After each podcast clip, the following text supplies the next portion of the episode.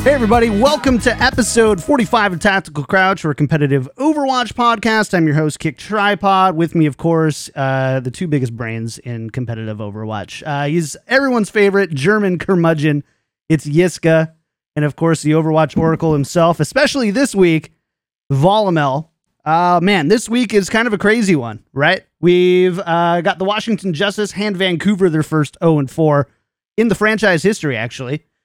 Just one match later, Chengdu does the same to N Y X L. This week is the week of... I feel like I'm taking crazy pills! And we're going to take it and break it all down on the show, because I feel like I am taking crazy pills this week, Joe. Are we... I I too feel like I'm taking crazy pills. That was that was pretty good. I like... It's uh... Really?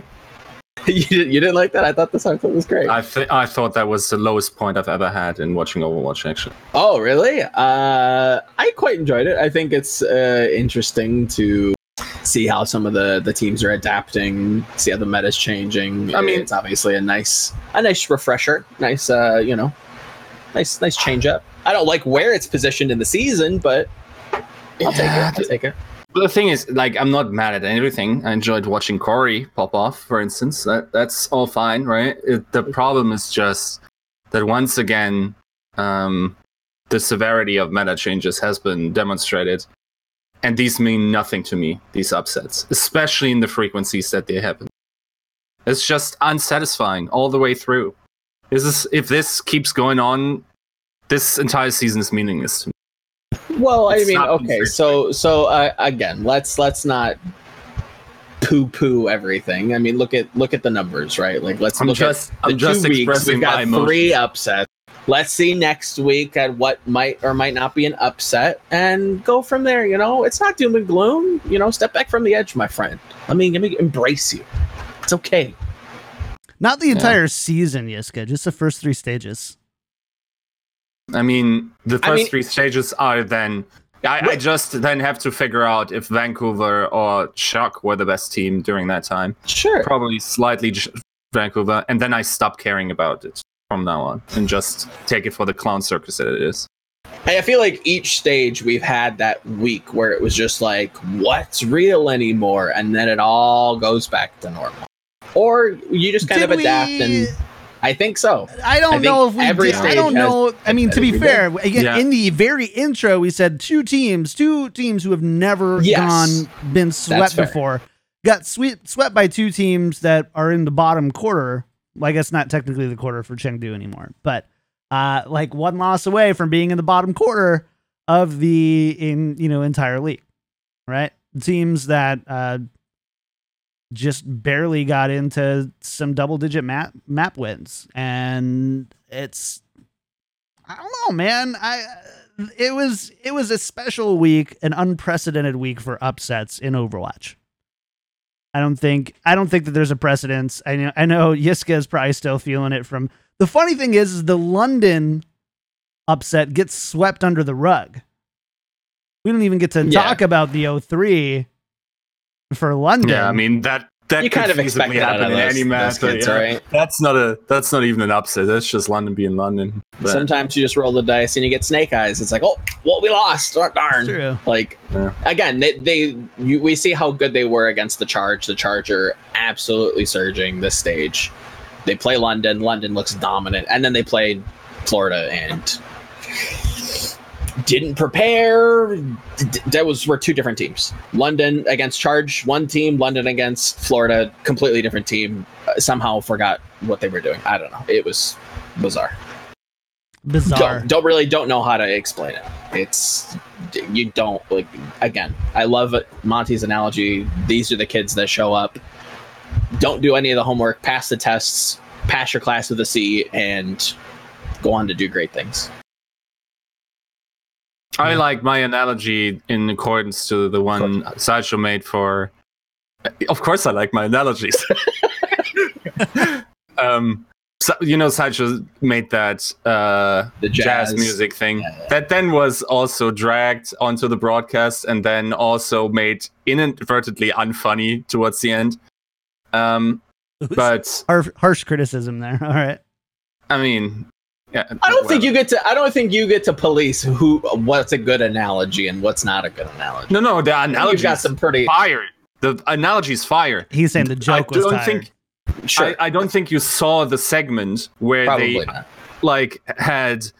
Five or six or seven plays with uh, it was oh, probably five. Oh yeah, yeah, yeah. It's where just like, okay, recorder. What is it like? Uh, is it yeah. jazz or not jazz? Or whatever. Once again, yeah. we're oh this this thing worked. Oh, let's drain all the fun out of it. Just beat it to an uh, absolute mush until it's irrecognizable. But I I said uh, London is the vi- violinist. Who uses his uh, violin to cut his eggs in the morning, you know, his hard-boiled eggs, and loses three fingers in the process. That's just, and then sometimes you, they show up for a concert and are like, what's his name, Lang Lang? Or no, no, that's a pianist. Uh, what's this famous American I have no uh, idea. violinist? Okay, yeah, it's some pop culture artist even. This is esports, yeah. Yiska. This is esports. Yep. Very weird week. We're definitely going to talk all about it. Before we do, and before we jump into the news, there's three things that you need to know before we just jump into it all. Number one, the show, show records live every Tuesday, eleven a.m. Pacific time, except for this week. We're here on a Wednesday. Sorry about that. We blame Yiska. It's actually, my, it's actually my fault. Uh, we record live Tuesday, eleven a.m. Pacific at twitch.tv slash kick tripod. Number two. If you like the show, go to patreon.com slash tactical crouch. You can support there. Get signed up for great perks like a special role in our Discord, guaranteed playtime on our game nights, and more. Just kind of helps us keep the production quality up and going. We're not too far away from just removing all YouTube ads from the channel, which would be pretty cool. So you can listen on YouTube without having any ads. And uh, we're also in the process of doing some audio upgrades for uh, Joe and Yiska. So... all that goes there. Number three, uh, you can watch and listen to the show anywhere where you can find podcasts. Watch or listen to them. YouTube, Google Podcasts, Spotify, iTunes. It's all there. It's all there everywhere. Let's jump into the news, which this week is brought to, brought to you by our patron producers, Battle Crab, Maid, and Peter Y. Thanks again for being such amazing supporters of the show. You three are the bomb. Let's talk about the news. So over the past week, the Hangzhou or month, the Hangzhou Spark have uh, had a kind of a rough go with uh, former T one W D P S Crystal, who uh, like I, I dropped that T one W in there. Brings me back to uh, brings brings me back to our uh, contenders days, Joe. Uh, kind of miss it. Kind of miss it. Those were outside of the lack of sleep. I miss that True. too. So Crystal, after taking a personal leave from the team in the uh, first week of July, was fined after not returning from his personal leave on July twenty-fifth. From there, it gets kind of messy. Uh, there's a lot of kind of back and forth where uh, there's some things with uh, Crystal's girlfriend supposedly waiting on an offer, not getting it, expecting it. Waiting on it, then some visa issues, potentially health issues, potentially uh, communication issues, definitely. Um, and so from then on, uh, Crystal's not going to be playing for uh, Hangzhou anymore. And Joe, how do you feel about that? Kind of unfortunate, um, but you know, you do. You know, you, you play stupid games, you win stupid prizes. You know, if you don't want to be professional, then, you know, it's going to be kind of hard for a team to, to, to front that bill. Um, is it, it, it is kind of disappointing to see him not in a stage that could actually be really good for him. I think uh, the Spark are kind of hurting now that they don't have a very talented D P S player to kind of help them along. I think he probably do quite well this this meta game. Um, I did uh, notice in, I think it was a .esports article that they mentioned uh, towards the bottom of this whole uh, summarization that apparently Crystal uh, w- was asking to be traded and was passed on the charge. The charge passed on Crystal when offered the trade. I think the Justice and Boston all passed on him when uh when he was offered to them, which I thought was pretty interesting. Uh but outside of that, yeah, it's it sucks. Uh kind of get your stuff together, and hopefully maybe we'll see him back next season. We'll see. Yiska, on a scale of one to ten about drama you care about, where does this sit one? This where does this one sit for you? Not very high. I mean, it's kind of sad because this kid obviously had, had, had talent, but like play stupid games, win stupid prizes. That's just how it is. That's it's it's very disrespectful. I actually feel way more bad about the coaching staff and the players that counted on him to be yeah. there, and now they're currently crapping out as well. Um, after the signing window, no less. Mm-hmm. Though to be fair, the organization could have reacted earlier because this was sure. a saga yeah. of a um of a situation. Yeah, I think they going all the way back to before the season started, right? Yeah. So I mean, you could have. It would have looked weird, but gotten one more D P S player just there. Also had Bazzy back earlier with the team. Maybe maybe you knew this and put Bazzy back um, in contenders in order to give him some practice time with that team. That is possible. possible. Um, maybe that that was the strategy. Whatever it is, though, it's not working well, is it? No. Like, I'm not as low on them as, for instance, Reinforce. I just saw, I think he has them either, either seventeenth or sixteenth right now. Ooh. I don't think they dropped as low. No. But that's a, that's a, that's a plummet. They are definitely a below average team right now. Oh, definitely. I wouldn't. I mean, I don't know. I don't know where I'd put them. Below average for sure, though. Yeah, I mean, they're a team right now who is oh and two. They've only won one map in this stage so far. As far as the league standings go, I mean, they're fourth, right? They're mm-hmm. they're kind of, I think, I believe they're guaranteed for top twelve no matter what. So they're guaranteed for play-ins. I think the question is uh, if they don't um, lose... lose their kind of right now they're kind of guaranteed in the top six, or not that guaranteed, but right now they're in those top six and they're dropping quickly. So I don't know. We'll see. And then if that does happen, if they do not, is this a Crystal thing? Uh, Joe, if, is this something, no. if, if, if Hangzhou can't come together and kind of hang on and they, they fall down into play play-ins, can we just equate that to Crystal not being there? Not at all. I think that they surprisingly have a lot of flexible players that can play D P S. I mean, they, they have Sashin on this roster, Adora, like Godspeed. They've got like a, a nice little talent pool of D P S players to kind of pull from. Are they as talented? I guess you could argue that, but I don't think it comes down to individual performances. I think this is just a... a slow adaptation. Again, this is a multilingual roster that has shown cohesion and coordination problems in the past. So with this big meta overhaul, are we going back to relearning and learning how to communicate again in this meta? I don't know.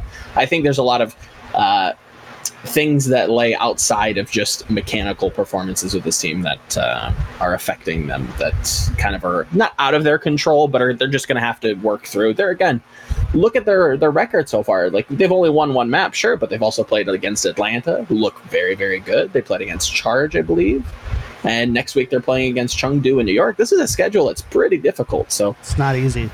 Yeah, that's that's rough. Yeah. So I wouldn't I wouldn't say specifically it's just Crystal. I think it's a lot of things kind of uh, compounding on each other. I don't think Crystal leaving or it's being suspended indefinitely uh, helps that at all. But right. I wouldn't uh, I wouldn't put it all on him. Fair enough. Well, let's talk about the other thing that came up this week, which is the Overwatch League uh, awards. The Overwatch League announced uh, three additional awards for Overwatch League's second season. Last year, we had the Dennis Hoelka Award, which was received by Dallas Fuel Off Tank Mickey, and then Overwatch League M V P, which was won by N Y X L's JJoNak. The regular season M V P this year will include a twenty-five percent fan vote, combined with votes from G Ms, head coaches, and media. Which I don't think they did last year. The media votes? They they changed it. I, I don't think I think they changed how they weighted the fan vote. Maybe. So basically, anytime a fan votes, I think now it's just twenty-five percent. Mm. So I know there was a lot of criticism about um, looking especially at things like All-Stars teams maybe this year where the fan vote was maybe a little... A little skewed. A little too fanny and not enough uh, skill-y, I guess. Um, but on top of those two, we also have the over, uh, they're adding a, uh, award called Roll Star, which will be a collection of the top four players per in-game role. So D P S, top four D P S, top four tank, and top four support. Um, similar to like, I don't know if you're familiar with baseball's Golden Glove, where essentially from each position there's uh somebody who is kind of recognized in each uh conference division. I can't remember if which which I can't remember which one's division and conference anymore. Who knows? But you you get what I'm saying. So it's it's yeah. kind of a it's kind of the same thing here. Uh, the yeah. So that's going to be going on. Uh, Yiska, fan of this? Um. Isn't it weird that it's per role in the sense of tank D P S? I don't think so. Uh, I think like, it's weird of how many. D P S? Why is it not flex one flex D P S, one main support? Sure. Right? It's it would be weird to just like two compare. Flex supports or the support yeah. when it, yeah. It, it when definitely... the idea when the idea is compartmentalization to like honor the best performers on their roles, then why not make the logical next step and just say, okay, best main tank, back flex, you know? Because because those are like roles that aren't kind of like dictated by Blizzard. They're kind of like community jargon at this point. And, and again, like I agree with you, but devil's advocate, Blizzard's like, well, they're they're not ours, and we can't support it because we don't I, use that terminology. I'd be more receptive if their verbiage wasn't so incredibly useless. What like, do you mean? Like, just like how they designed the game and how they introduced language has honestly been lackluster. Well, because right? they haven't been consistent with any of it. It's like, okay, well, we have defense heroes. Okay, we don't have defense heroes. And everybody's an offense hero. And okay, now we have two, two, two. And it, they, this I mean, has all been them backpedaling, though, it. on their initial yes. vision, right? Yes. Like, we've come a long way from no hero limit. one hundred percent uh, kind of things where, you know, like right now there is a main tank or an off tank. There is a, a flex support and uh, main support. Mm-hmm. Is there ever a world where you maybe don't see a flex support and you see two quote unquote main supports? And what does that look like? And does it limit then the award structure, right? That's I, that would be my guess why they didn't just name it that way. Sure. Because True. they've been uh, increasingly, they've kind of shown themselves to be kind of increasingly incapable of predicting or influencing the pro. one hundred percent.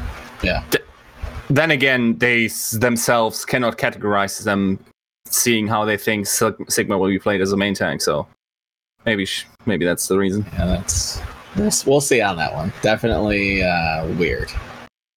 Um, but yeah, I don't know. Like, um, I was more weirded out on how many players yeah. are getting this award. I'm just like, well, if if there's literally like twelve players that are getting this award, like that doesn't feel like much of an award. It's kind of like an honorable mention. Granted, that's just semantics, but I would have liked them to go the, the gold glove route.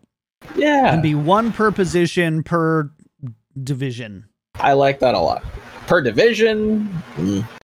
If you're going to ride out that division thing, might as well make sure. an arbitrary line somewhere. Yeah. Still zero names of those would have been Prophet, by the way. Or Fury. Uh, it's how how much do you have to compartmentalize? Like, it's it's honestly possible that you can call a role the best Fury and both Overwatch League G Ms as well as press with, would manage to not select Fury in that. Like, it's it's comical, dude. It's also going to be I, I super hard saying. with a lot of these awards, too, because of how different this last stage is and how recency bias is going to play into that. Like, Corey looking fantastic against the Vancouver Titans. Does he immediately get put into the Roll Stars vote? Probably not. Or at least he, I don't think he should, because all season long, he really hasn't been there. He's been starting to get better. They have been putting him on heroes and roles and positions that make sense for his style of play and his hero pool and Washington's kind of evolution in their style and how they play. But just because he has one game at the end of the season or one stage at the end of the season doesn't mean that he's going to be an M V P vote or, or rookie of the year. You know?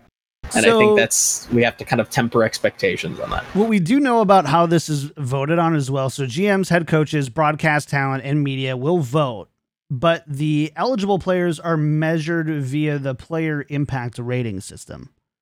Ah, okay.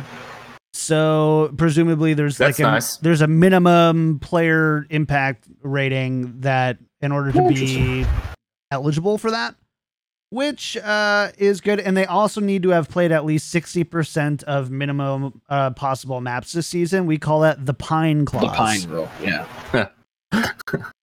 Yeah. So, yeah, that's that's number one. I don't know. Again, right, it it feels a little participation trophy-ish at four, four each. But uh, I don't know. I'm, I'm a fan of this type of award. Like, I'm a yeah, fan I think of the recognition is great. Going beyond just recognizing a singular league M V P and a singular not toxic player. Sure. But yeah. um, I don't know. Not. I mean, it's, it's nice, right? And what Definitely. It does. And it's like also like Chad is pointing it out, uh, not just because of the P I R, but uh, pay impact rating, but it's. Like the thing I said before, it probably fits to Haxel much more because him not being top five is yeah. a bit of a meme. Like, um, it's pretty he, ridiculous. I mean, even even other than Twilight, like he he was definitely a better player this season than J- Janu was, in my mm-hmm. opinion. So, um, like I also, like Janu, don't get me wrong, but Haxel even in the time on. frame, in even in the time frame that supposedly. Oh, do we want to clear this up real quick? Okay, so a lot of people said M V P voting was done, or it was reported that it was done based on only half the season, right? That only the first two stages were considered. That is technically not correct. It is in the way I think how it worked, or how it has been reported to me how it worked, is that ballots were giving given out at, at the... Uh, I think in the mid-season. I'm not one hundred percent. Don't oh, don't okay. nail me on that. And then the G Ms had time, I think, until late of uh, stage three in order to vote. So some G Ms actually just wanted to have that out of the way. Also, shame on you for doing that, for not taking the time to observe it and then handing it in at the last possible moment as it should have been done. Also, con- reconsideration for Blizzard, please. Just make it a three three day window. I know it will be hard to collect then, but it, this is important enough to just enforce it. Yeah. Um, and that's how it came. And I, I will also say there are definitely G Ms that took this very seriously and did hand it in uh, late. And now they're fired, right? No, they're. Kate, I mean, Kate was one. Just kidding. Uh, that's that's the real that's the real scoop. Yeah. yeah. Is that the thesis? Um yeah, there's there's the leak for this episode. So another another uh, award that we have is the Rookie of the Year award, which is any player who is not signed to an Overwatch League contract in season one is eligible for this award. As far as we know, there's no eligibility as far as how much they've played or anything else. Uh, so Flower is eligible. Maybe. I don't know. Uh, but besides that, I don't know. I like the idea. I don't, uh, maybe I don't like the idea of a rookie of the year. I like rookie of the year going forward, but this I year, like rookie of the year like, five years from now. Yeah. This one's like, well, we had eight new expansion teams with eight new rosters. That's a lot of rookies, guys. Like, yeah, the term rookie really doesn't hold much weight in the Overwatch League as of yet. We're only on year two, so like, again, moving forward, it's going to be a great award. I think this year, if, you know, done properly, could be a very good award as well. It's M V P um, runner-up. Basically. Isn't it? Right? Kind like, of. Kind of. I don't know. It's... It's it's a I don't know. It's a little sloppy this year. I think they tried to they tried to spin it in the press release a little bit, where they're like, it's gonna be really spicy this year with all the new rookies, and I'm just like, yeah. well, actually, it's it's just a M V P two point oh. It's second place M V P. Yeah. Uh, there's there's a chance that the M V P this year isn't even uh, a second year and is a rookie, mm. which doesn't say that much because. I mean, um, it's only been a year. What, right? what also is a rookie in Overwatch? But, yeah, I mean, if we're being honest, in every league that gives M V P to a rookie and then doesn't give the rookie trophy to the rookie. I wonder if they can win both. They have to. I, right? I yeah. I, I mean, say. that would be the necessary like conclusion, right, of this. Also, let's let's humor Uh-oh. for a second what it means to be a rookie in Overwatch. When a guy like Twilight has been sitting there yeah, he's since a twenty sixteen, and it's a rookie player, rookie, yeah. rookie Overwatch League. Player, it's like player. if Tom yeah. Brady transfers over to like the European Football League. Yeah, he's, is he yeah. a rookie it's there? Like, like, ah, I guess. Rookie of the year is Tom Brady. Well, he's you see all those rings he has. He basically uh, wrote the playbook for these guys over here. Uh, ah, yeah, Hoxall the rookie. Yeah, yeah. it's um, it's. I don't know. Again, I, I like a. I like awards. Whatever. one hundred percent, that's cool. one hundred percent. I like finding ways to like celebrate talent that isn't just about who's on the most winning team, because there are a lot of players who are not on winning teams who are exceptional, who get mm-hmm. overlooked because well they aren't on N Y X L or Shock or Titans.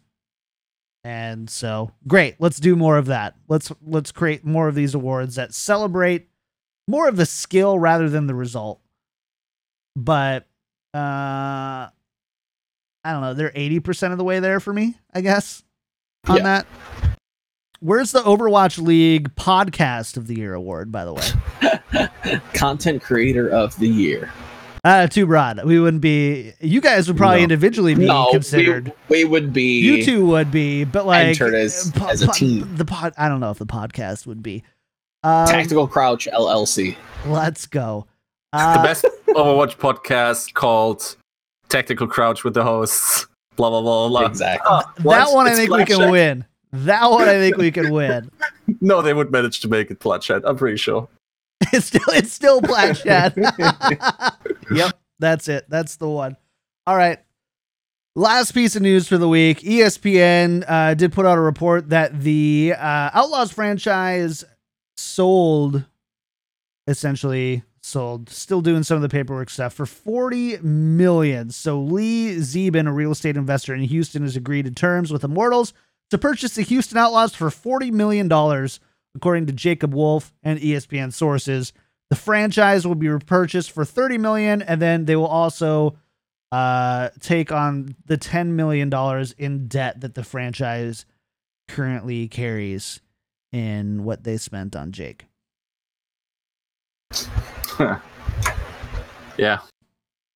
Cool. I mean, it's good to good to see that they're finally getting the, sh- the the ball moving with uh, whatever happens in the off season, um, and getting that that kind of not roster, but that entire brand kind of revitalized again. They have some amazing fans, a nice home market. Let's see what let's see what Houston can finally do when they properly are funded. It's nice, it's war- wholesome. So if E S P N League sources are correct, they've also, you know, said that uh, league slots in season two went for as high as sixty million. Mm-hmm. Does that mean that they they basically just got a cheaper league slot?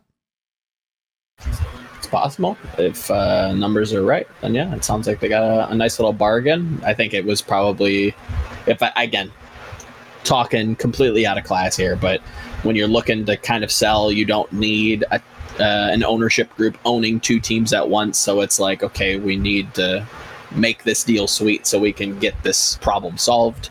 You know, you, you cut somebody some slack, you drop the the evaluation. Maybe, well, is it the evaluation is dropped, or they drop the the price on it? Which mm, which I, is it there? I, I think I think what actually happened is, like, this sixty million figure, I don't think it was like through, like, everyone had to pay sixty billion regardless of slot. I think that's just the evaluation of Houston at this point, especially like having to um, fight the Dallas Fuel for uh, te- Texas, basically. It's I, I think that's just what Houston is worth at this point, especially now that it's divorced from uh, Optic, right? Like, I, I don't know if the green wall type of uh, support that honestly wasn't even that impressive in Overwatch uh, will remain with Houston. Yeah, I don't know, but at the same time, Houston does have a pretty big following. Mm-hmm. I don't, I, I don't have the jersey sales number thing in there, but I thought that Houston was pretty high up there on the list. Like, Houston Outlaws were pretty big as far as, like, fan bases go, at least from, like, the numbers that we can see, right? Because we can't see every skin purchased in Overwatch and all these other kind of arbitrary numbers into mm. it. All we can kind of see is that uh, Houston Outlaws fans are loud. And uh, at the very least, they're louder than Dallas Fuel fans, if they're if not more of them.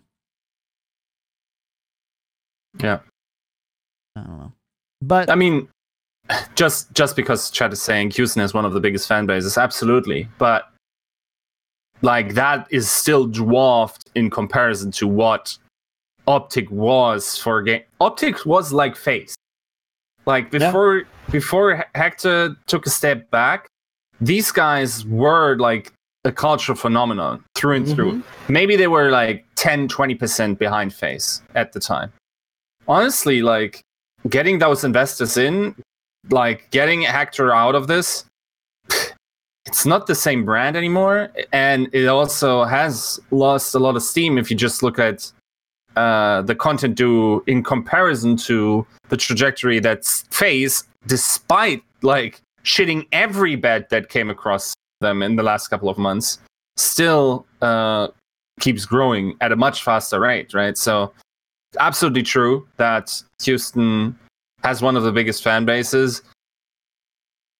You guys weren't ready for what it would have been if actually the entire Optic fan base at the time that Optic acquired that slot would have completely committed to it and kept growing at the same pace that Optic was on. Mm-hmm. I think uh, Bren has a great anecdotal um, reference to how big the green wall, or you know, this this just fervent Optic fan base was. Um, I think he mentioned on a podcast a while, a long time ago, uh, about when he did a Dota event. He was a commentator for a Dota event, and there was an Optic game, and he was you know trying to get his bearings in Dota. And the numbers that just the Optic name alone would pull was insane compared to anything else he was cast, you know, commentating on at the time. So it yep. didn't matter if you were a Dota fan or a Call of Duty fan or a, I don't know, Rocket League person. You you were an Optic fan and you supported those those guys wherever, whatever jersey they wore in whatever game. It was wild. I, I remember in season one, uh, hashtag Greenwall would always be trending the second they got on stage. It was mm-hmm. it was impressive how how passionate this fan base was when they probably couldn't give two two flips about about Overwatch, but it was Optic and that's their team, so they show up. Yeah, it was a lifestyle brand mm-hmm. at this point. And, that's, and it sucks to, to kind of have it removed. And that's really mm. what I think Overwatch League is trying to hope to like transfer yes. to geographic Uh, loyalties, right? Like yeah. they want, they want Optic, but they want them in Houston. Mm-hmm. They want, you know, Optic, but they want them in New York for N Y X L. yeah.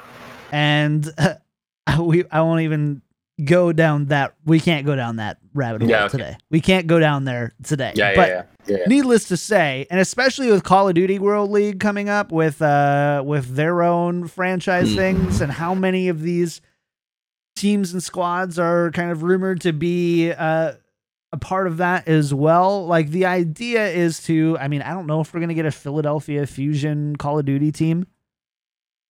I don't, I don't know if that's something that we can do or, or can be done. I know that there's some restrictions that like the Fusion can't go into other games, but I assume that that's oh different. You mean in general? Gen- no, like uh, Overwatch League brands have uh, first right to buy an uh, cl- uh, Call of Duty slot, probably. So they get asked first. And I also think that for Philly it makes sense because they're in- infrastructurally investing so much with an arena and whatnot. Got it. So that was my question. I know that they can't go and like they can't be like, we're going to be the Philadelphia Fusion Smash team. Right. Like they can't mm. do that. But presumably any oh, Activision Blizzard geographic league-based thing sounds like they kind of uh, want to keep that together, right? Mm-hmm. It's a good question. Yeah, I think they got to create a new brand for that. I don't think you can say Philadelphia Fusion for the C O D team, because then if someone buys your brand, they're buying both slots. But you want these slots to be independent, so probably they will have to somehow once again split off these the brands. Yeah, the brands. Uh, that's a loss. Which is yeah, it's always a loss when you have to do that, especially if you can't get all of your Overwatch League investors to buy in.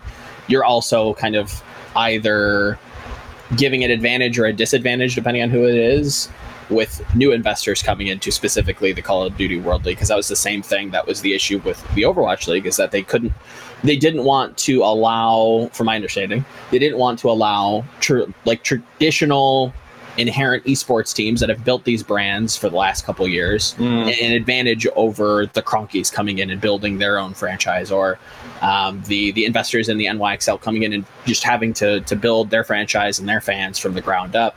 They didn't want to give like Cloud nine or, or Optic or FaZe or whoever else kind of a leg up on that competition, because I'm- I mean, it's it's probably not even that. I think they would have liked to take that cloud. It's really just about being able, and now we actually see how valuable that decision was, because now you can buy Infinite Esports, sure, then split it off from Optic and Houston Outlaws, and don't have to keep the entire thing.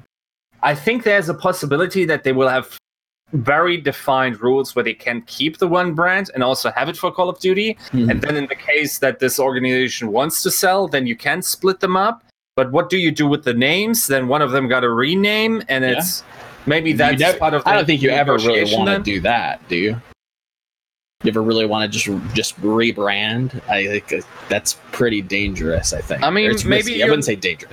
Maybe you're not convinced. I mean, it's it's possible that they just like give you like one or none, like guess, sorry, yeah. two or none, two or none, right? That where it's like you either buy into Overwatch and Call of Duty, or you're not getting a slot. That's possible, I guess.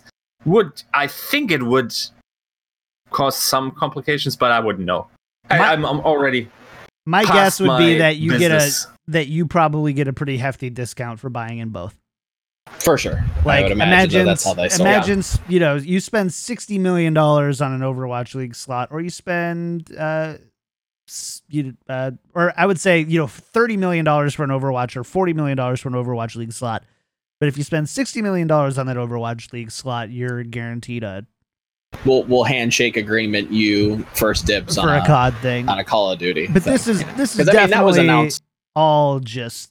pure speculation. Yes, we're complete. We're uh, out normally of we're pretty. We're this. pretty. Normally we're pretty like about things, but yeah. uh, this is not one of those. This is not one of, those, yeah. not one of those little winky face moments. No. No. Um, sp- speaking of weak, winky face moments, though, uh, I think Corey had a pretty winky face week against yes. uh, the Vancouver Titans this week. Uh, the Washington Justice definitely been the talk of Overwatch League this past week, sweeping the Vancouver Titans four oh, handing the Titans their first four oh loss, and the Justice's first four oh win as well, by the way. Uh, so, bunch of firsts for a bunch of teams. Mm-hmm. Um, you like to think that ag- like against a team against the Titans that these maps were close. They weren't. They, I, I had to watch them twice. I'm like, there has to be just like, but there were literally times where like on Volskaya Industries where the Justice were just, they, they basically held for two minutes without even having to take a fight. They, they never yeah. once had to even engage a fight. They were just, they were like Maywalling the right flank on point B. And then one person would get caught. Corey would snipe him. They'd have to reset. And it was just, oh man, it was just awful. So uh, map four was the very definition of mentally boomed. Mm-hmm. Have you ever seen anyone boomed as much as they were boomed? Like they were not talking. It just like, get this over, please. Just carry me out of this here. Map doesn't matter, please. I just want to go. These chairs suck. Yes. So Yiska, you're uh, I don't know, you're sleeping probably in E U during this this match, right? Mm, yeah, I was. I didn't watch it live, I think. So you wake I, up. I mean, you open up your Twitter feed. Half. You're like, what? What's what's your reaction? You see, you all of a sudden look. You see, you open up the Overwatch League app or whatever. You find out that the Titans just got four oh'd by the Washington Justice. And uh, how high was the window that you jumped out of? I mean, I, I think, I think I watched a decent part of it live actually, but um, I remember rewatching it and just thinking, okay, this is like, okay, I don't want to dampen the mood, dude, but like these, these results, honestly, had me on the verge of tears. I don't know. I cannot, like, that's my honest emotion. It's just like, I was so disappointed in in the structure of this game that it, this was possible. It's like, people have been arguing, well, this is just like teams underestimating other, like, I don't think even like all of those upsets, like with some exceptions, London could have happened. Sure. I even think, I don't know, to, like the Toronto loss, The the Titans loss, like these these matches, if you play a best of one hundred in GOATs, I don't think those teams win a game, a match. Sorry, a best of one hundred matches. I don't think these teams would have ha- had the chance to win a match uh, before. Yeah.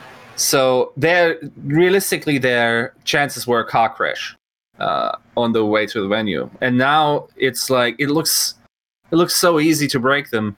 It's, man, that really, I don't know, it's it, it made me really, really sad. The I think I can kind of see where you're coming from because the assumption was, well, good teams, I it's not the very basic opinion that like, oh, if you're good, you'll always just adapt.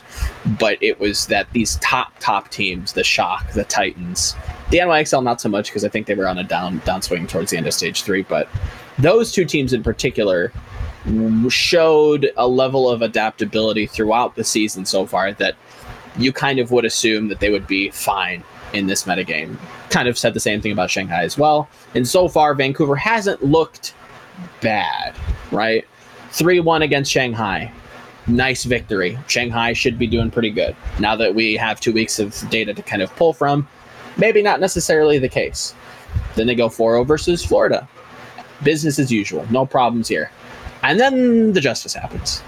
Um, I still don't think Vancouver's bad. I think that this just might be the perfect storm for Washington. I think this is, I think what we saw was a lot of comfort. Also, Vancouver had playoffs last stage. That's a week of preparation that this team did not have, that these other teams did have, right? So you're, I think we're going to see a trend where a lot of these teams that didn't play in playoffs had more time to prepare, and so they're going to take a nice early lead. I don't think Vancouver's going anywhere. I still think they're a very, very strong team. Um, they just have work to do, right? And, and it's sad that uh, the patch has to come in at this point and and ruin some really potential, like some really cool storylines that wouldn't have existed, or maybe even are kind of spoiling. Uh, but. Yeah, it's it's it's weird. It's that one was bizarre for sure. That's shocking. Shocking, not tongue in cheek. Shocking. So interesting enough, right? So the right now, or I guess at the time, this was essentially twenty-five percent of the Titans' season map losses mm-hmm. came in one loss to a team that is the second worst in the league. negative thirty-seven map differential. That's after the uh, results from last week. So definitely, I mean, definitely a big one. There's, it's really easy to look and give Corey a ton of credit. Mm-hmm. But Joe, was he your standout player? Was he the he's, one that you he's think? It's kind of hard not to be, but I think that Stratus deserves a lot more credit than what I think people have been giving him. I think his May play has seriously set this team up for success. Insane. I think it's been probably some of the smoothest I've seen. Um, I, I, I seriously think and hope that he gets some credit. And it's, I, I guess, it, to be the typical foil here, um, I'm kind of sad that if this Washington Justice squad is actually as good as they show in this match, it's actually kind of depressing that we won't see them in playoffs. There's no stage playoffs for them to compete in. They're already out of seasonal playoff contention, so they won't be in play-ins. We and Yiska wrote about this, which you can check out on Upcomer. Please do click those ads. Um, they might they might be the best team that you just won't get to see. I mentioned this on another show. Like, I hope if the, if this actually ends up being the case, a I don't think they should like make an exception to get them in, but I, I think like maybe having some exhibition matches just to kick off the show, like after the big musical event, would be cool. Just to say like, hey. Yeah, we made this patch change. Yeah, that sucks, we know, but what if we give you an exhibition match so that you can play on stage? It doesn't mean anything, but just to show off that, yeah, we were really good. Yes, we kind of made the, this this change in the end of the season that definitely affected some some teams' chances. Um, we can we can at least give you that, right? Give you give you an exhibition game, just a couple to kick off the show, have a little bit of fun. Who do they play? I don't know. We'll have to figure that out at the end of this end of the stage. But I think that would be nice if indeed, you know, Washington just goes seven and zero, right? I don't know. It'd be kind of cool. But that kind of speaks to how big of a deal it is that they changed yeah. the meta so significantly. So it's one thing to have like. The patch changes. Yes. It's another thing to entirely change the change format. The game.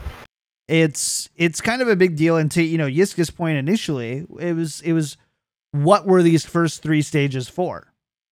Mm-hmm. Like, why did we have them? If now two seasons in a row, the best teams going into it aren't the teams that who were the best over the entirety of the, the season. It was the teams who tended to trend up at the end of the season. Yep. Which uh, doesn't feel great. I Aww. think it feels better than watching a stale meta as a as a consumer. Yeah, I agree. But but uh, like if I were if I were, uh, let's just use Vancouver. I think I don't sure. I, I don't count Vancouver out of anything. I think that if no. anyone can adapt and bounce back from a loss like that, it's probably Vancouver. Then they've shown that. Look at the look at the Valiant match. Look at look at Valiant uh, Vancouver, and then look at the match that they played after that. Different team. Yeah. So, uh, but to to use uh, like I don't think that there's teams that are just kind of like totally out of it, but it just sucks that The, the the idea of season playoffs is ultimately to reward and showcase the best teams in Overwatch League. But because so much changes throughout a season, you often don't get that anymore. Right? You're just, I mean, who are we looking at for uh, season playoffs here? I mean, we're... Are the... I mean, I, I don't know. Looking at the team, Philadelphia Fusion.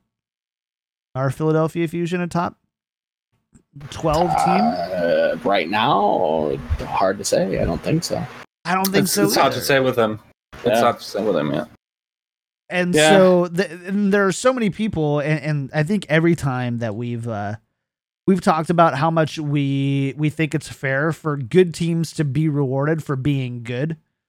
There are there's somebody who comments and be like, I like the Cinderella stories, and I like that, but it's a little bit different. um, when uh, Cinderella doesn't exist here, right? It's not like sure. a team that kind of earned and squeaked their way in. It's a team that, like, you, you kind of roll the dice, right? Who's going to be good in this meta? Oh, these six teams, and maybe one or two teams who are so well positioned, you know, uh, Shock, Titans, not really even N Y X L at this point, unless they can really turn something around and figure something out that they haven't in the first two weeks of this stage. You're, you've got a bunch of teams now who are just kind of like hoping for a good role in the meta. Right, and that kind of sucks. Mm-hmm. Yeah, it's a gamble. The thing is, one hundred percent Like, it's like re-rolling in T F T. It. It's a gamble. You all don't, you needed don't to pre-roll, do guys. Was actually like all you need to do in order to facilitate meta changes without patches uh, is give them time. That's all you need to do. And we, we saw, saw that it. at the end of stage three. Yep. And we, yeah, we definitely saw it at the end of stage three as well. Time is such a vital factor in all of this. The problem is, dude, I cannot describe the crusade that I went on in order to, like, internally and whatever, just, like, talk to people that these patches are completely ruining the comp- competitive experience. I'm... I'm defeated at this point. I've accepted it as a force of nature that next year we're going to have patches every six to eight weeks. It's going to be massively influential to how teams do because um, of the asymmetric schedule. It's not like it's planned. We don't even have stage playoffs where we can say, okay, that, like if you think about stage playoffs, right? They were so great because of the recency bias, because of saying, okay, we're limiting this. Now, the seventh and eighth team in stage playoffs, as Dream has pointed out correctly to me, and I completely agree, were most of the time trash and locked into it. Yes. Uh, based on the schedule. That's fine. That's still six teams that are like bomb at this meta and delivered. And because of this recency bias, no stage playoff or stage playoffs will inherently always or always had a much higher chance to produce high quality games than the season playoffs had. And empirically, this observation also, or this theoretical uh, hypothesis holds up because, like, look at the season playoffs last year. What a shit show in comparison to, like, the stage playoffs we've had, right? Mm-hmm. So, so, what about this, Yiska? How would you how would you respond to a format where all of a sudden we lose season playoffs and we do four stage playoffs? We take the entire season pool, break it up, or the the stage playoff pool, we break it up over the four stage playoffs, and then at the end we reward teams for where they finish overall in the season regardless of how they did in those individual stage playoffs. mm, uh, I mean, so so a big it, part of it would go to how they performed in their stage playoffs. So right now, what is mm-hmm. it two hundred fifty thousand dollars or something like that?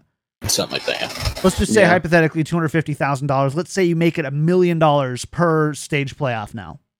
Mm-hmm. And then at the end of the season, you have an initial or you have an additional two million dollars that you break up between teams one through twenty. Mm-hmm. Yeah. I, I, I'm not even opposed to just saying, okay, th- like, then let's see an aggregate. So let's, let's actually do a tournament based on these uh playoffs mm-hmm. and pair up the champions previously.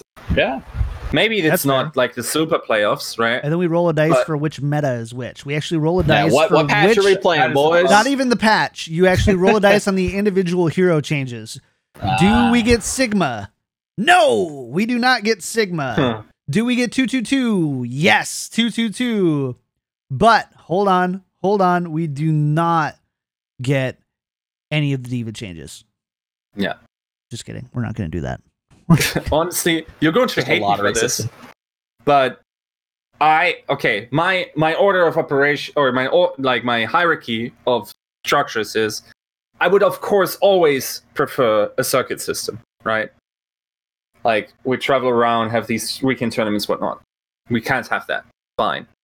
My next go-to is actually the Overwatch League system with the stage playoffs because they set high points.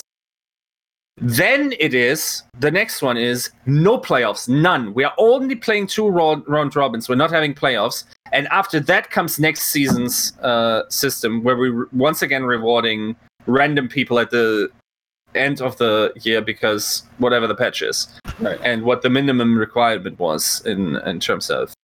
Like, maybe, maybe, and it doesn't sound like, wait, are we going to have play-ins next year? I should know this. I have no idea. I don't think so. We will. Do, do we know? I don't know. You you could extend the the play-ins. That's another thing you could be doing, because, like, I accept that it is probably okay. The Washington Justice, if they go seven and zero, they are not a, a bottom three team anymore, right? So what could happen is that the Washington Justice then, for instance, slip into sixteenth place. And that would be play-ins. And then we're brawling it out. Now, the regular season would feel a little bit irrelevant in terms of, like, only four of those mm-hmm. uh, don't make it. Yeah. And then also the seeding is largely influential. Like, I don't care. Just give them a, a huge bonus for being higher then. But give the, the teams that have a late burn the chan- the theoretical chance. Just imagine, dude. Okay. So... the Washington Justice, all of this happens, and then they the meta change happens, can only happen, because, once again, it's a force of nature at this point, and then they actually become the best teams. We get bomb play-ins, we get bomb uh, playoffs because of that, and imagine the Cinderella story. Yeah, what a storyline. That's incredible. I want to write about that. That sounds yeah. fun. Yeah. I do feel... compelled to bring up the point that I know you keep saying the meta change is inevitable, but the meta change ultimately came close to suspiciously, suspiciously close to around the time when teams were informed that two two two is going to be happening. I uh, okay, I see what you're saying. I think that is, I mean, it's not impossible that this was a factor, but I think. M- The lion's share of really what it was that teams had time to figure stuff out. And yes, is then the direction that they're taking it. Three stages too long? And, and honestly, four stages too long for a meta to situate itself out? Uh, I mean, arguably, it happened after midseason, right? Where Sombra was brought in, yes. and then, like, that, that sort sure, of already... Sure, but even starting to see that adaptation, like... people were pretty sick of GOATs going into season two, weren't they? Yeah, but okay, the problem is that Overwatch League teams didn't think it would be around this long. And let's not forget, meta is as much a co- social construct as it is a, a thing that follows from the game, right? So because teams didn't have the luxury of time to figure it out, or didn't take it, let's be honest. Like, mm-hmm. some teams did take it, and that's why the Chengdu Hunters... Oh, that's why you're Lord, baby, basically, is what I'm saying. There it is. He's finally admitting defeat. Three weeks left, a little early. I mean, it's mathematically now that he's a Lord. Um, but, oh, yeah, that's right, isn't it? Yeah. Yeah. It, it actually, I think last, last week... Was it last week? No, last week was already... Like, uh, Mayhem was already locked in last week, so... Uh, but, yeah. Um... Yeah, I think... Wait, I've, I've lost my... Where was I? Uh, oh, yeah, yeah, yeah. Trying... Like, time plays a huge role. And time will be a much more scarce resource, I think, next year. Because the season's mm-hmm. shorter. And, yes, the teams do have eight to ten weeks. Uh, and this thing's pumping. Holy... Ow. Um, but... What um, are you doing over there? He he's, he has a blood pressure uh, checker oh, on yeah. at the moment, so it's it's squeezing on his arm like, yeah. to check as he's as he's yeah. building up to this massive. He's, uh, he's blood feeling pressure. It right now. Okay, yes, got yes. it. Yeah. Calm down. Yeah. I'm looking forward to that talk with my doctor. Yeah. What did you What did you do? At, this gets okay. At, London will probably qualify. yeah, yeah, yeah. what, what what happened? Wait, wait, doctor, you those one and a half hours. Don't do that ever again. What is this? You're dying there. Why is like... it that every Tuesday at eleven a.m. Pacific time, mm-hmm. you, your thing starts going off every ten minutes? I also think you'd be able to track, you'd be able to check uh, Yiska's Reddit history with his blood pressure. Every oh, time it just yeah. peaks to like ridiculous highs, it's, it's, he probably is ranting on a hill somewhere on Reddit. So yeah, Doc, let's uh, let's get this kid off the internet. Huh? Yeah. It's, it's not it's good for his health. All right, sorry, Dude, Yiska, like, you definitely lost your t- train of thought now. By the way, we, we definitely fine. left I'm, that I'm one. Just going at the on the next still. The the thing is, honestly, like I understand stand the temptation to just become a controversial personality now, because in my mind, I honestly, yes, I, I addressed controversial topics. I didn't do it in an unfair way, and the way I was approached in those discussions and what was said about me, it's just like, well, if I'm being fair and I'm still being treated this way, and I'm not making the hits that I could be making by completely trolling the shit out of you, like, what's the point, right? Other than my internal integrity that yeah. will up for a couple of more years until I kill myself. Like, that that's a question that you have to kind of ask yourself, you know, in virtual reality, by the dunk? way. Yeah, it's a German sense of humor thing. Yeah, yeah. God bless. Let's let's be honest. I like my blood pressure won't allow that. It, it will it will get me before that. Okay. All right. That's it. So, Yiska, I have a question for you. You got to be short because we've got yes. about fifteen minutes left before I have to get out of here. Mm-hmm. Uh, so my question for you is this. Are the Justice right now for real, or was this just a trap game for Vancouver? Too early to tell. I don't Too know yet if they're the real deal. I can tell you that Corey's the real deal. Corey's the real deal. Okay. Yeah. Why was he I, the real I, deal the previous three stages? Because he's been playing Zarya. Because he's yeah, dude. Look at this Thank timing of his bubble. Look at the timing of his bubbles. I think honestly, like he's the, the real deal on not, not D P S. Yeah, yeah. He can. He, he's a great aimer. You know, they're having fun on stage. You know, playing loose. They don't have anything to prove, so they kind of have that that underdog edge. Now he doesn't have to make a bunch of decisions and have to coordinate with, you know, one guy who's playing in the back and then Jonas is charging forward. Like, that team was a mess in GOATS. Now, you know, they, you can have some individual plays. You know, Corey, can, this team wants to play loose. I think that this is their style. They tried to play this slow style before in GOATS, didn't really work. Now they can kind of flank and play loose and have fun with it, much like the Vancouver Titans kind of did once before as well. They kind of stole their smile in a sense. It's, you know, Vancouver was that that fun-loving, happy-go-lucky team, and now it's the Washington Justice, funnily enough. So, I have a, a follow-up question. So, are the Justice for real? It says, too early to tell. Justice aren't qualifying for any playoffs. It's mathematically impossible. The next uh, two matches are against Boston and Houston, and then they go against the Atlanta Reign and Paris Eternal. Do results in any of those games or any combination of those games change your mind? Because those aren't exactly uh, powerhouse teams. Arguably, the Reign is the only... Atlanta would be the only exception. Is the only exception. So at what point in these next four matches does it... Uh, d- does it go, yes, the the the Boston or uh, Justice are for real?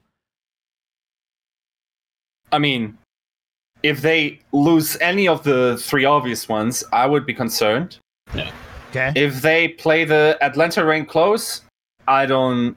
It's not a problem, because Atlanta Reign can also have a perfect stage here. Like, mm-hmm. uh, they they might even get direct playoff qual- qualification. That is still entirely possible for them. I, I put out an article, I forgot what the percentage was, but it's it's non-trivial. It's I think it's up to... Let's see here. The... Uh, Atlanta Reign. Where are they? Reign. Probability of making top six is thirty-three percent or thirty-four percent. That's not bad at all for Atlanta. That's pretty cool, right? Yeah. And they're like ninety-nine percent locked in for for the season now. Right, which is, is based, great, fantastic.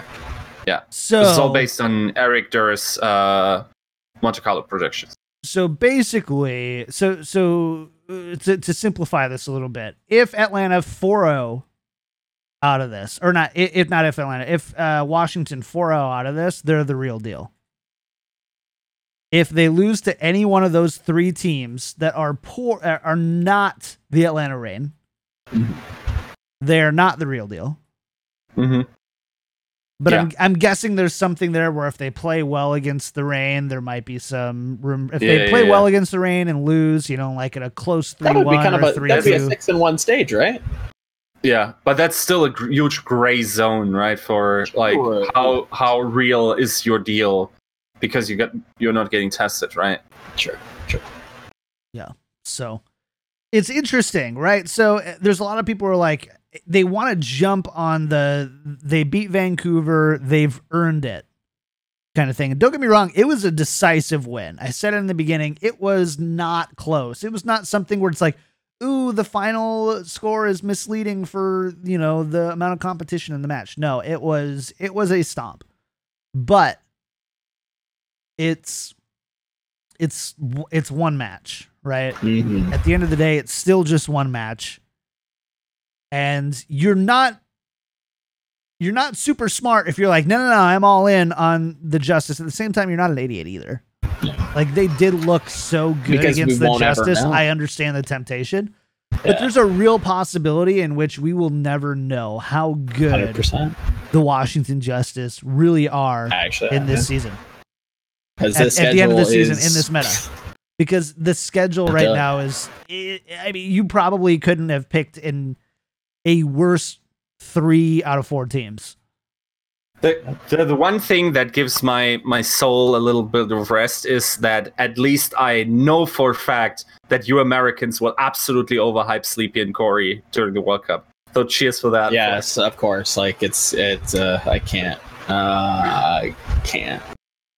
I don't even want to talk about World Cup. It's just like irritates me to no end.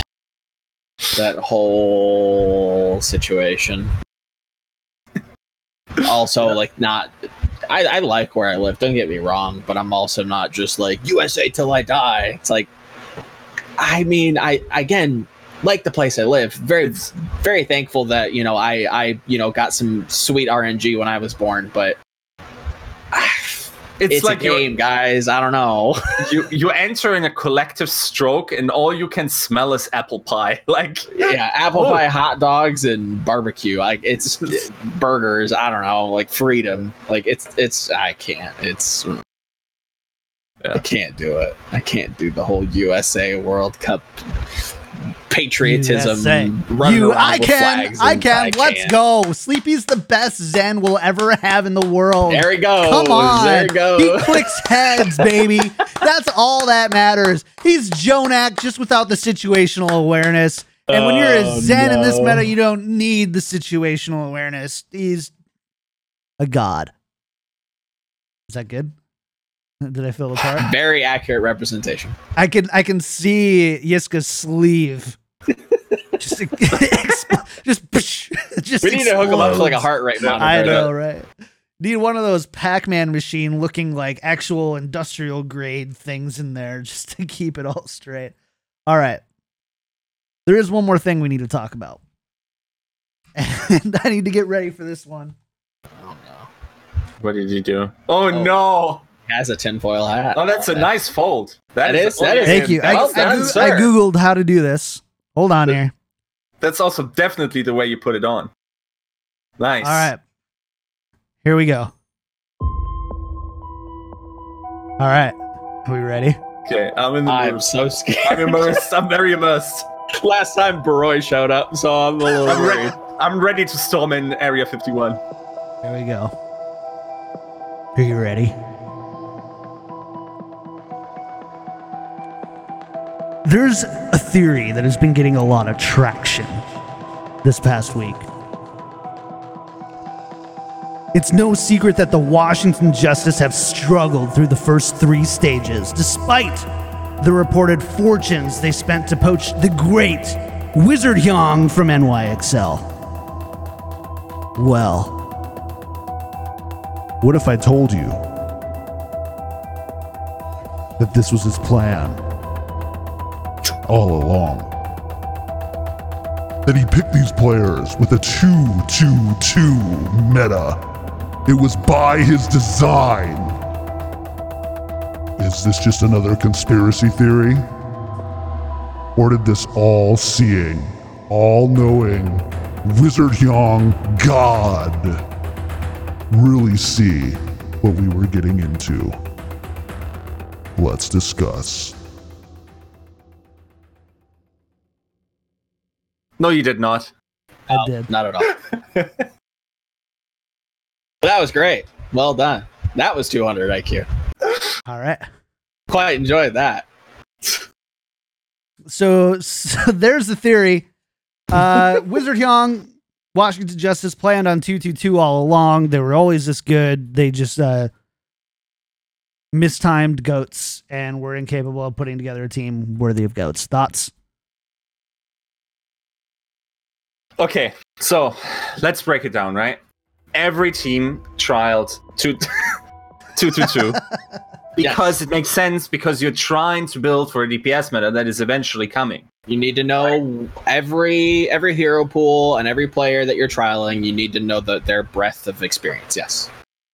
Also, every team worth its salt would say we also try to uh, plan for goats. In a way, because we knew it was at least one fourth, more likely that that, uh, that it was going to be half of the season, right? That is also true. Now, teams took their resources in order to build these flexible rosters to be adaptable to all. So much better with this music. Matters, right? Okay, yeah, keep going. Fair enough. So, some teams did better with their resources that they had. Some teams did worse. Some teams didn't have resources and therefore did worse and therefore required to lock in. Washington Justice is not one of them. Their their uh, salaries are at least average in the Overwatch League, I would say. Um, and I don't have full information in terms of the Chinese teams especially. They're definitely, most definitely, Boston is probably half the salary of that team. So that is also not an excuse that they didn't have the resources. Uh, in it is possible that they planned with more resources and then someone said no more resources and therefore they couldn't further expand. But with the resources they had, they could have accommodated more. And um, yeah, without naming specifics, I don't think also the, the concern that Corey needs to be paid big bucks. I think, like, A, it's we got one stage probably out of him to establish that. And for that, he's already good making good money. Mm-hmm. Any like any other thoughts? Is there is there th- just a world where this is anything other than people finding the No, uh, this is this is just it, it, conclusion exactly kind what, of justifies yes. whatever the like the variables. They found the answer and they just filled in the variables for themselves. Mm-hmm. Yeah. It, it's it's I mean, completely spinning it. To be fair, Avala's post didn't exactly help with not those speculations. All. Not at all. I, I'm not I think sure if she was, intended it to sound that way. It's pretty coincidental that that thread pops up and gets that much traction. And then she, granted, she tells the Korean Overwatch community, which obviously uh, I don't know that they frequent Reddit all that much, especially Arcow. Um, but to see its way there, it's a little fishy that that would be like a reference because, again, like you mentioned, and I, again, I can back this up. Many teams did trial other compositions other than goats. I can't comment on if teams did not trial goats. Apparently, some people are saying that there were teams that didn't trial goats at all. That's possible. But I know for a fact that teams did trial for, not specifically for two two two, but they trialed other compositions yeah. that, yes, do fit two two two. There's triple D P S, there was Brigida bands, there was this and that bands, all kinds of different maps, to get a full understanding of who you're trialing and what, where they excel and where they don't excel, right? Which makes sense. And if that's what she's saying, then I totally agree one hundred percent. But the coincidence that it kind of comes after Justice doing well, this thread pops up. Uh, what if they were like oh, zero and three right now and be like, yeah, but we planned f- for this. Yeah. Why, why hmm. not? Yeah, yeah. Uh, would but, would you would you really come out and say that then? I don't know. Like, it's just very weird to me. Um, also, important to note, teams definitely didn't know before the season that two to two was going to come. No, right. don't miss it me was, miss me with that. Uh, I think first or second week of stage two was when it was just started talking about told to them that this will be coming at some point. They didn't have a time frame at that time, and they also didn't have a vote on the timing yet, right? Like that vote was then initiated later on uh, for for the timing.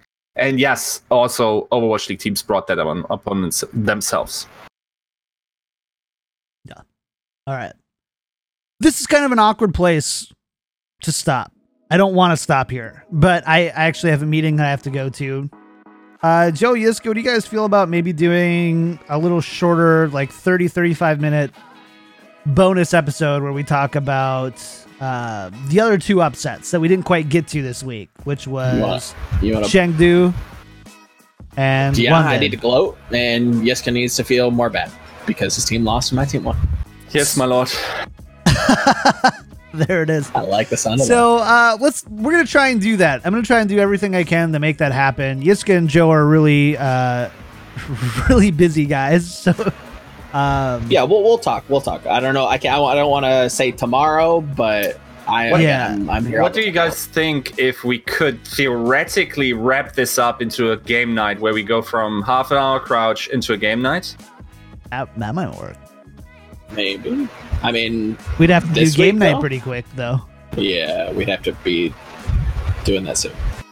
But anyway, we'll figure it out. We'll figure it out. We, we'll right. get it. Yeah.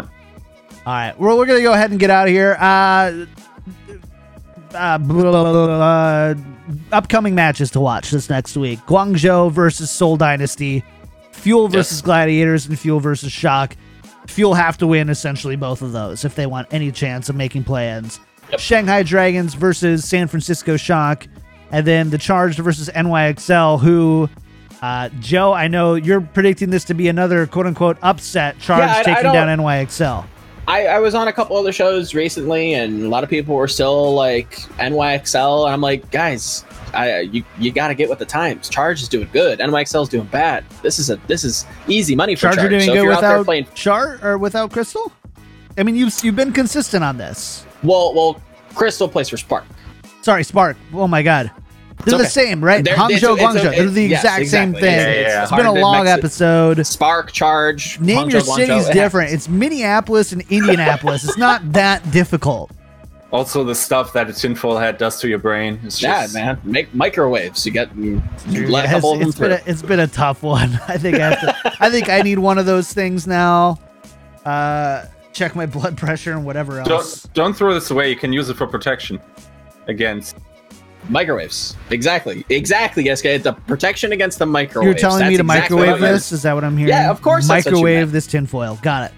Don't. Okay. Don't. God, please don't. And then, don't microwave tinfoil, guys. Please don't. All right. Uh, no new patrons or five-star reviews, but that, those are two ways that you can support the show. Patreon.com slash Tactical Crouch. Head on over there, sign up. We've got cool stuff there. We really do appreciate all the support. It helps us be able to devote more time and effort and up the quality on the podcast. So we really appreciate that. Five-star iTunes review just makes us feel good, but it costs you nothing. So uh, go to go to iTunes, make an account. It takes five minutes. Leave a five-star iTunes review. Tell them Yiska sent you, and uh, we'll read it on next week's show. Individual shout-outs. Uh, really quickly, Yiska, where can people find you? Uh, on my Twitter, Yiska Out, and upcomer dot com in the Overwatch section. Sweet. Uh, Joe, what about you? Uh, you can find me at uh, Volamel, V O L A M E L. Um, busy this week, a lot of podcasts. I'm still writing a pretty fun piece about uh, China, Chinese regional style and how Chengdu are uh, kind of a, a, a nice uh, example of that style. So be on the lookout for that. Awesome. As for me, you can find me everywhere at Kick Tripod. Maybe by this time next week, maybe not. I'm actually doing a T F T podcast with my friend Ray C, who's a professional Hearthstone player turned professional uh, T F T player. And uh, we're going to have the, hopefully, it's, I probably, I shouldn't even say it. We're going to have an amazing first guest for episode one. So if you're into T F T at all, uh, go follow uh, Zero Econ Pod on Twitter. And we'll post all the info there, and it'll be everywhere else at Zero Econ Podcast. Um, really excited about that, though. This has been a fun episode. Thank you all for hanging out. We're not going to stay for a post show, but uh, we might be back soon for a bonus episode of Tactical Crouch. Talk to you guys next time. Bye-bye.